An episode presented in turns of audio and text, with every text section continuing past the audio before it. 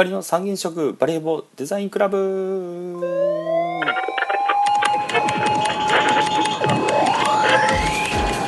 はい、どうもどうもどうも、えー、バレーボーデザインクラブ始まりました、えー、いきなり声が変な状態でですね、えー、先週からの風邪を引き継いで、えー、さらに悪くなり、えー、今やもう扁桃炎になっているという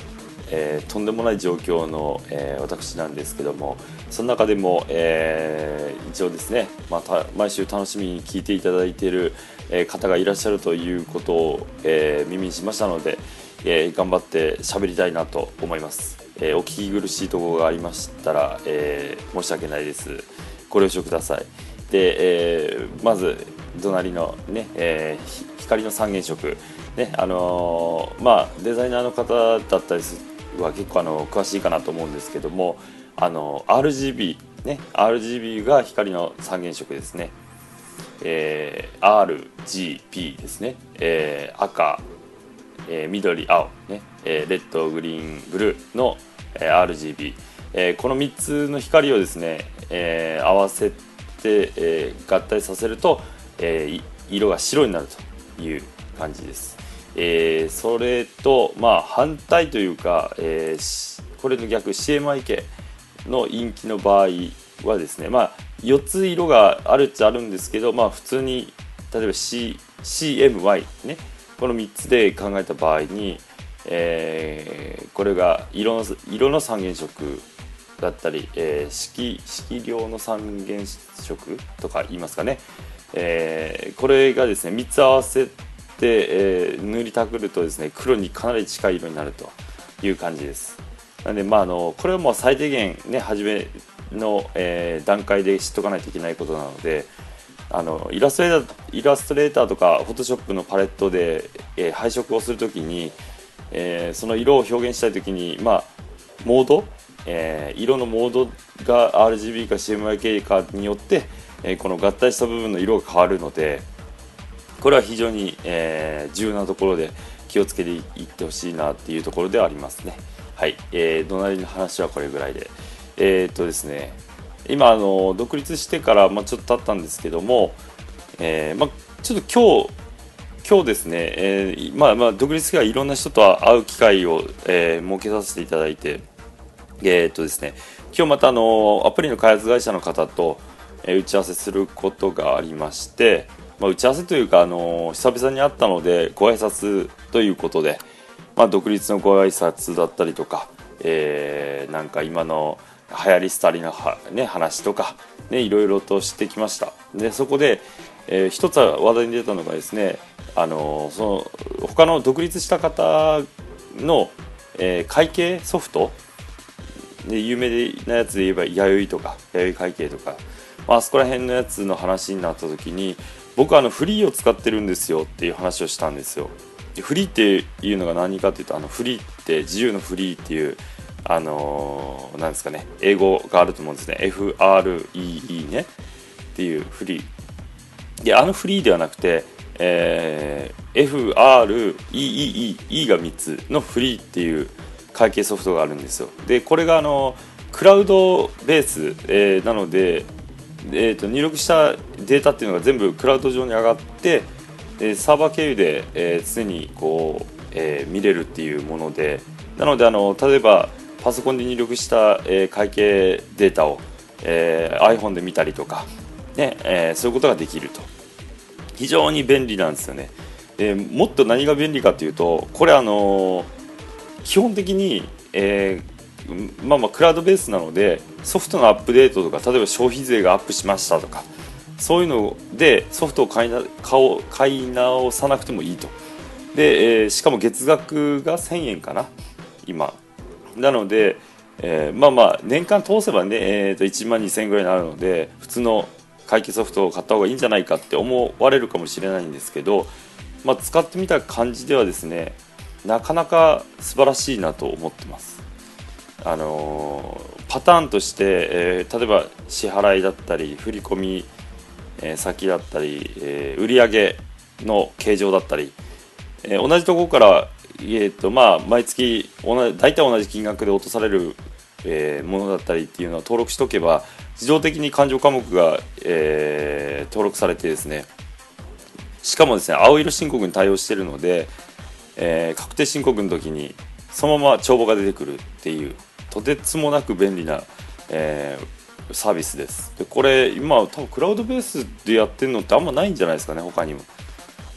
まあ、あるかもしれないですけど、かなり有名なやつで、えー、と周りのその今日来てた方々も、えー、すごい、あ、知ってる知ってるっていうことで、ちょっと使ってみたことありますみたいな話になってですね、結構盛り上がったんですよね。なんかまあまあ、あのー、独立してね、あんまりわかんそういった税金関係だったりとか、えー、経費関係で 誰, 誰もが分かんないで、僕も全然分かんなかったのでめちゃめちゃ勉強したんですけど、それでもいまだにはあんま分かってないですけどですけど、まあまあ、これ使い始めて本買っていろいろと調べたりとかすることもあって、まあ、なんとかですね、えー、分かるようになって、さらにまあ自動入力が機能がついてるので、えー、いろいろ助けてもらってます。もう周りで結構ね、独立してる方があのちらほら い, いらっしゃるので、情報交換するときにこの話が結構出るんですよね。まあね、あのこれから独立考えてる方だったりとか、まあ、あの独立してそこら辺苦手なんだよって言われた方とか、あとお金かけたくない、もうこれが多分一番ですよね。ね、そういった方にはぜひおすすめかなと思います。すいません、咳が出るんですよ。ですね、いい感じだと思いますすいませんね、もう返答炎なんですよ。いやいやいや、ということでフリーの話はこれぐらいでね。じゃあ後半はデザインの話をしたいと思います。ではでは。カタカタの日本語ですいません。カカニアカタイのですがわかりますか？この先の沖縄カバンのところですか？ Thank you very much。 その目印の看板作りました。紙、ウェブ、映像のスカイプラントデザイン。洗練されたデザイン、常識を凌駕する企画、すべてのクリエイターよ、ここに集え。 D の ディーイーアイエヌオー.jp。 はい、どうもどうも、後半でございます。えー、すいません、さっきは咳き込んで、えー、っとですねデザインの話もちょっとしたいんですが、ちょっとまあ僕がちょっと感じた、えー、お得情報を、えー、今回喋りたいなと思います。えっとですね、えーとまあ、独立して必ず必要なものっていろいろあると思うんですよね。あの、まあ、僕の場合 Mac だったりキーボードだったり、ね、マウスだったりとか、まあ、当たり前のことですけども、でその他で絶対必要なもんっていうのがあのプリンターなんですよでプリンターって、えーまあ、普通に買えば高いですよね。でですね、でどうしようかなとずっと思ってたんですけど、まあまあね、どう、どうしようもないっていう、絶対必要なもんなんで、じゃあもうヨドバシかなんか行って適当に買ってこうかなと思ったんですよ。でそれがですねえっとコツ、そのプリンターを選ぶコツっていうのをちょっとあの見つけたんですよね。何かっていうと、まずですね、インクから探すんですよ。でアマゾンでですね、えー、まあいろいろインクの種類があるんですよ。エプソンとかキャノンとかで、その中で、えー、何パーオフとか、まあいろんな表記があって、でべらぼに安いやつがあったりするんですよ。で そ, そのインクが入るプリンターを探せばいいとでまあ例えば僕の場合えー、っとですねえー、っとエプソンの アイシーろくシーエルごじゅう っていうえー、やつのインクがあるんですけど、純正品だときゅうせん、あ、きゅうせんじゃ、すいません、えー、あごせんか、ごせんひゃくさんじゅうごえん今 Amazon に出てるんですよ。でそれの、えー、互換インクっていう、その互換性のあるインクっていうのがさんびゃくはちえんで売ってるんですよ。で、えー、これがですね、じゃあ当てはまる何かっていろいろ調べたところ、一番使いやすいのが複合機の イーピーななまるごエーっていうやつですね。で、でこれが、えー、と複合機なのでキャ、えーえー、となんだっけスキャナーかも一緒についてて、でプリンターもついてるっていうやつなんですよね。でしかもですね、これ自体は多分いちまんちょっとだったと思うんですよね。でまあプリンターって何が一番ね、あの浪費するかというと当然インクなんで、インクで儲けようっていう話なので、ここがさんびゃくえんとかで、えー、とご ろく色か、すごいですよね。ろく色もついてて、それがさんびゃくはちえんで買えるっていうのが、えー、ちょっとびっくりしたっていう話ですね。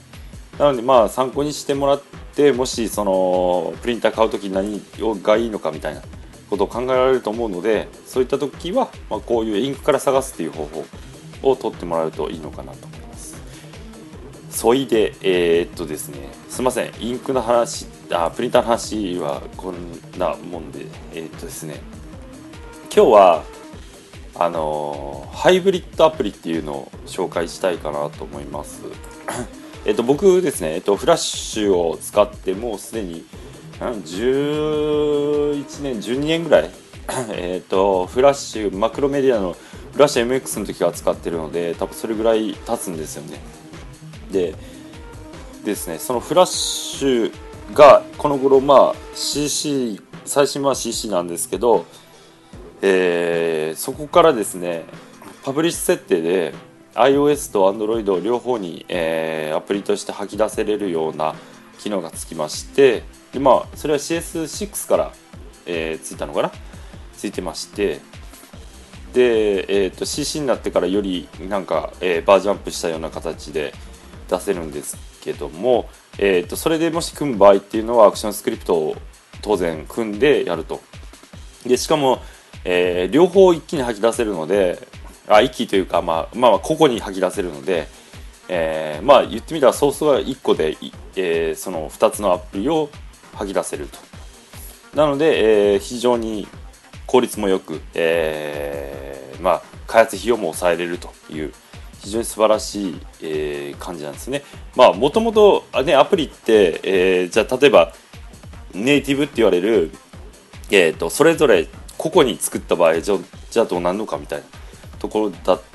たとした場合はですね、えっと、Android は JavaScript、ねえー、iOS は Objective-C を使って、えー、組むと、ねえー、しかも、えー、それぞれにいちねんかんの、えー、デベロッパー登録をしてお金を払わないと作れないっていう、ね、感じなんですよね。でそれをまあそういった形でハイブリッドアプリ開発の方法でやれば、えー、非常に簡単に出来上がるので、これは非常に便利だなと思います。でこの頃、まあ、見つけたの見つけたというか、まあ、まあ前から知ってましたけども、えー、話題になっているのが、えー、エイチティーエムエルファイブ でのハイブリッドアプリ、ね、これが結構今、まあ、話題というか、えー、柔軟性がなかなかあっていいんじゃないのみたいな感じですね。で、まあ、それの名前っていうのが本ギャップって言います、ね、でこれもですね、えー、と エイチティーエムエルファイブ のコードを使って、えー、組んで、それを、えー、各端末、例えば iPhone、ね、Android、Blackberry、えー、例えば エイチピー、WebOS、Windows フォン、えー、Symbian、えー、Bada、すみません、ここら辺僕もちょっとあんま分かってないんですけど、でえー、と本ギャップからの操作可能な機能っていうのがリストであってですね、モーションセンサー、えー、カメラ、マイク、コンパス、えー、回線情報、えー、電話帳、デバイス、えー、ボタンオーカー、えー、タッチなどのネイティブイベント、えー、ファイルシステム、ジーピーエス、メディア、通知、ストレージと、通知とかもいけるんですよね。だからもう完全ネイティブの機能が、えー、ここから使えるということで、これはかなり、えー、いいんじゃないのかなと思います。なので Web デザイナーの方は エイチティーエムエルファイブ 当然組める方がねいっぱいいらっしゃると思いますので、それで、えー、デザイン組から全てを終わらせてですね、えー、一気に Android と iOS 書き出せば書き出せれば、えー、あっという間に、えー、アプリが出来上がると。しかも開発、開発コストも抑えれて、えー、お客様に対しての、ね、あの請求額も低くなるので、みんなが笑顔で嬉しい、えー、開発環境なのかなと思います。まあ、だけどこれの難点としてはですね、どうしてもネイティブ的な動きが苦手っていうところがあるので、えー、アプリっぽくならないっていうのが、課題だそうです。あとは各自でではでは。